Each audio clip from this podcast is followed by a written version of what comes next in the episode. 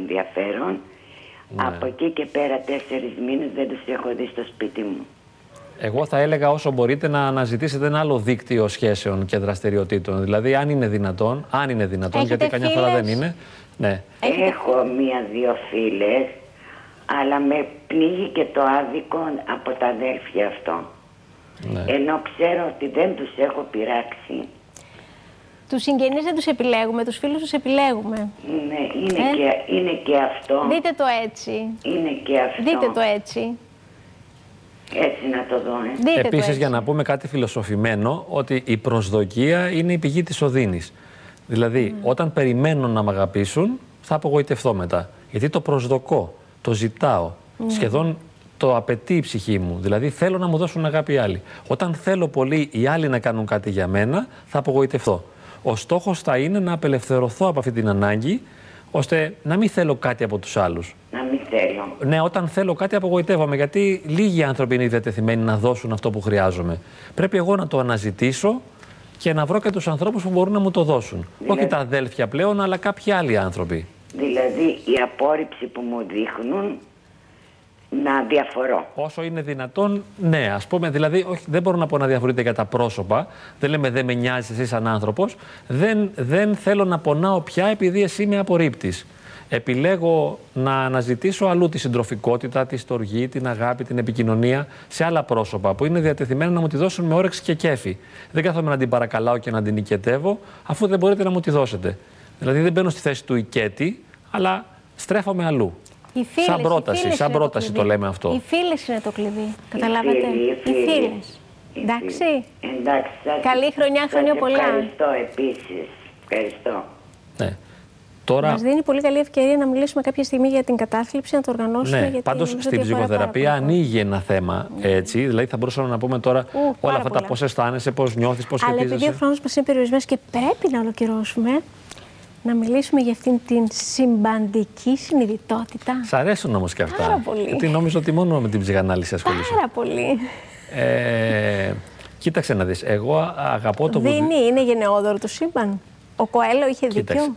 Δεν θέλω να το, δεν το βλέπω έτσι προσωπικά, Ναι. παρότι έχει και αυτός ένα δίκιο, Ναι. που λέει ότι όταν οραματίζομαι κάτι και το πιστεύω ότι θα γίνει και το ζω σαν ελκύεις. πραγματικότητα. Το ελκύεις μετά. Ναι, το ελκύεις. Αλλά έχει μια αληθινότητα μέσα του αυτό. Εγώ όμως δεν είμαι θαυμαστής αυτού. Ε, Είμαι θαυμαστής της γνωσιολογίας του βουδισμού, ας πούμε. Έτσι, παρότι είμαι χριστιανός ορθόδοξος, αλλά μπορώ να θαυμάζω κάτι άλλο. Έτσι δεν είναι. Ωραία. Και γι' αυτό το αναφέρω, λόγω αγάπης, όχι επειδή είναι κάτι το μοναδικό, που δεν υπάρχει άλλο. Λοιπόν, στ- τι συμβαίνει στο βουδισμό; Εκεί ε, έχουμε κάτι ενδιαφέρον, ότι δεν υπάρχει εαυτός. Γι' αυτό λέμε και στη διαφάνεια, να δούμε, ο εαυτός είναι μια ψευδέστηση. Δηλαδή, δεν υπάρχω εγώ.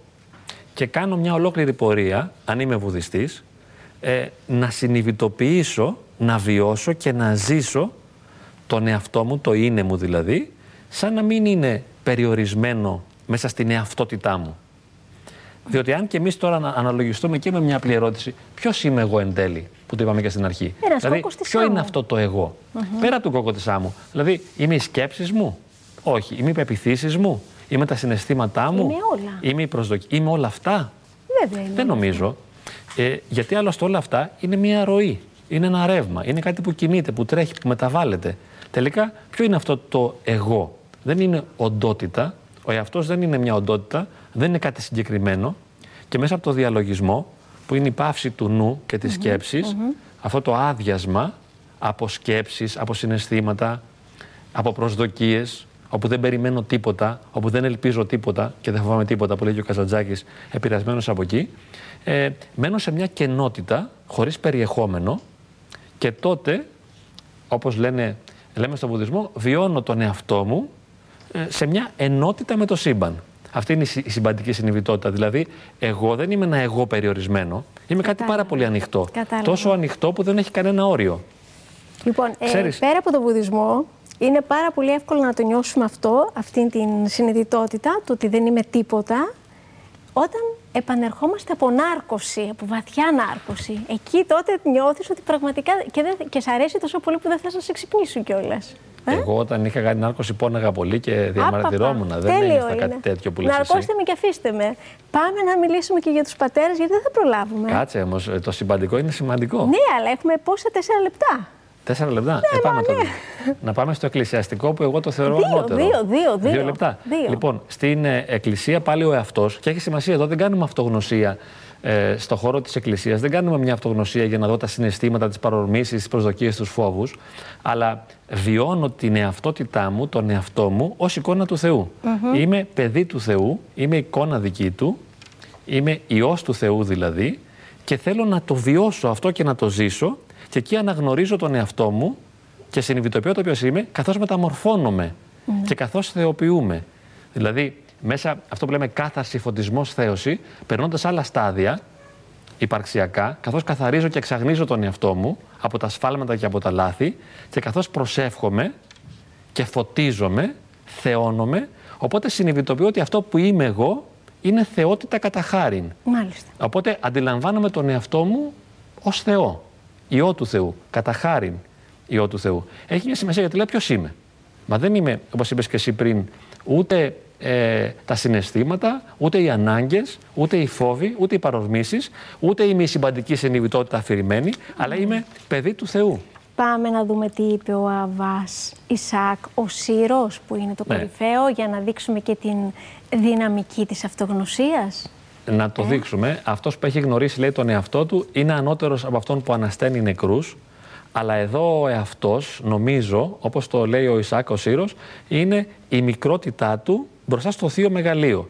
Δηλαδή αυτός προσεύχεται, ο χριστιανός είναι ο προσευχόμενος άνθρωπος και καθώς προ- προσεύχεται στο Θεό, ζει μια ερωτική σχέση με το Θεό και ενώνεται μαζί του και βιώνει τη μικρότητά του απέναντι στο μεγαλείο το δικό του. Ο δεσμός είναι ο έρωτας. Οπότε έχω τη μικρότητα του εαυτού μου, όπου εγώ στο τέλος γίνομαι ένα τίποτα, είμαι ένα μηδέν μπροστά του, και αυτός είναι το παν. Και εκεί τι σημαίνει γνωρίζω τον εαυτό μου, σημαίνει ζω την ταπείνωση. Ζώντας την ταπείνωση, δηλαδή, εγώ βιώνω τον εαυτό μου ως μηδαμινότητα. Καθώς εγώ ελαχιστοποιούμε, μεγαλύνεται εκείνος. Έτσι, όταν εγώ βιώνω τον εαυτό μου όχι ως εγώ, δικό μου ξεχωριστό, αλλά ερωτικά βιώνω τον εαυτό μου ως παιδί του Θεού, γίνομαι κάτι άλλο από αυτό που είμαι. Ξεφεύγω από την εγκοσμιότητα δηλαδή, από το χωρόχρονο, από την πραγματικότητα. Ενώ είμαι παρόν. Είμαι πιο παρόν από ό,τι ήμουν πριν. Βέβαια, κακώ έχουμε τα δύο λεπτά τώρα. Τώρα έπρεπε να αρχίσουμε την εκπομπή. Πάμε για Ε, επόμενο γύρο. έχει σημασία όμως ότι Ναι. είναι αυτότητα και αυτό και ότι είναι αυτογνωσία. Δηλαδή, ποιος είμαι; Και σου λέει άλλος, τι είσαι, Ε, είσαι ε, Θεός, ας πούμε, είσαι παιδί του Θεού. Μάλιστα. Αυτή είναι η πραγματική σου φύση. Δηλαδή, άμα δεν το γνωρίσεις αυτό, δεν γνώρισες τίποτα. Για έναν χριστιανό δεν έχει σημασία να καταλάβει το υποσυνείδητό του. Τι έγινε όταν ήμουν παιδί, όταν ήμουν έφηβος. Ναι, είναι διαφορετική η προσέγγιση. Ε, όλα αυτά δεν έχουν σημασία. Σου λέει ξέχνα τα, πέτα τα όλα, αυτό τον κατώτερο εαυτό, αν θέλεις, σε σχέση με τον ανώτερο, πέτα το και ζήσε το κάτι άλλο. Καθώς γίνεσαι το κάτι άλλο, γνωρίζεις τον εαυτό σου μεταμορφούμενο, τελειοποιούμενο. Μάλιστα. Λοιπόν, ευχαριστώ πάρα πολύ. Ε, νομίζω έχει άλλη μία τελευταία. Θέλει μια τελευταία. Του Αγίου Γρηγορίου του Παλαμά που λέει Κύριε, φώτισόν μου το σκότος, και αυτός ζητάει αυτογνωσία. Είναι σε μια σπηλιά, ας πούμε, Άγιος Γρηγορίο και λέει συνέχεια Κύριε, φώτισόν μου το σκότος, Κύριε, φώτισόν μου το σκότος. Δηλαδή ζητάει να φωτιστεί το σκοτάδι το οποίο ζει. Ε, Αυτογνωσία ζητάει. Μάλιστα. Αλλά η αυτογνωσία στην ε, Εκκλησία ταυτίζεται με τη θεογνωσία. Οπότε, καθώς γνωρίζω τον εαυτό μου, γνωρίζω τον Θεό. Πάντως εμείς θέλουμε να Είναι καλό γνωρίσουμε- και αυτό. Θα ήθελες αντί για Θέλω. ψυχανάλυση να το κάνεις. Θέλουμε να γνωρίσουμε τον εαυτό μας, κυρίως για να έρθουμε σε επαφή με τις πραγματικές μας επιθυμίες και επιδιώξεις. Τις Εντάξει, πραγματικές το πιο μας. μικρό και φτωχό είναι αυτό και το ζητούμενο. Γιατί σου λέει άλλος, εγώ θέλω τώρα να με βοηθήσεις να νιώσω καλύτερα. Δεν θέλω να μου λες τα άλλα που δεν τα καταλαβαίνω, γιατί τα άλλα Ναι. είναι μυστήριο και προποθέτουν αποκαλύψεις. Δεν είναι κάτι που μπορώ να το γνωρίσω μόνος μου. Εν τη αυτή περιπτώσει, εμείς για αυτήν την χρονιά προτείνουμε αυτογνωσία. Ε; Γιατί κάνει καλό και στην υγεία μας, στην ψυχοσωματική. Ε, και πέρα από αυτά νομίζω ότι μας δίνει και μια άλλη ουσία στη ζωή μας, πολύ πιο, μ, πιο ποιοτική θα λέγαμε. Και είναι μια εναλλακτική των ημερών που έχουμε έτσι και αλλιώς πάρα πάρα πολύ ανάγκη. Να ευχαριστήσουμε πάρα πολύ ε, για την εγώ ε, ευχαριστώ. παρουσία σας εδώ. Να ευχαριστήσουμε φίλοι τηλεθεατές και εσάς για τη συμμετοχή σας. Να σας πούμε πως την άλλη Τετάρτη θα είμαστε κοντά σας με ένα θέμα εντελώς διαφορετικό. Θα μιλήσουμε για την εκπαίδευση που μπορούμε να κάνουμε στα παιδιά, στα μωρά, στα νεογέννητα από 0 έως 3 ετών. Για πρώτα βήματα δημιουργικά, εκπαίδευση από τους ίδιους τους γονείς. Και νομίζω ότι θα έχει εξαιρετικό ενδιαφέρον και η εκπομπή της επόμενης εβδομάδας. Ευχαριστούμε πάρα πολύ για την προσοχή σας, για τη συμμετοχή σας. Καλό ξημέρωμα και ραντεβού την άλλη Τετάρτη. Γεια σας, καλή χρονιά.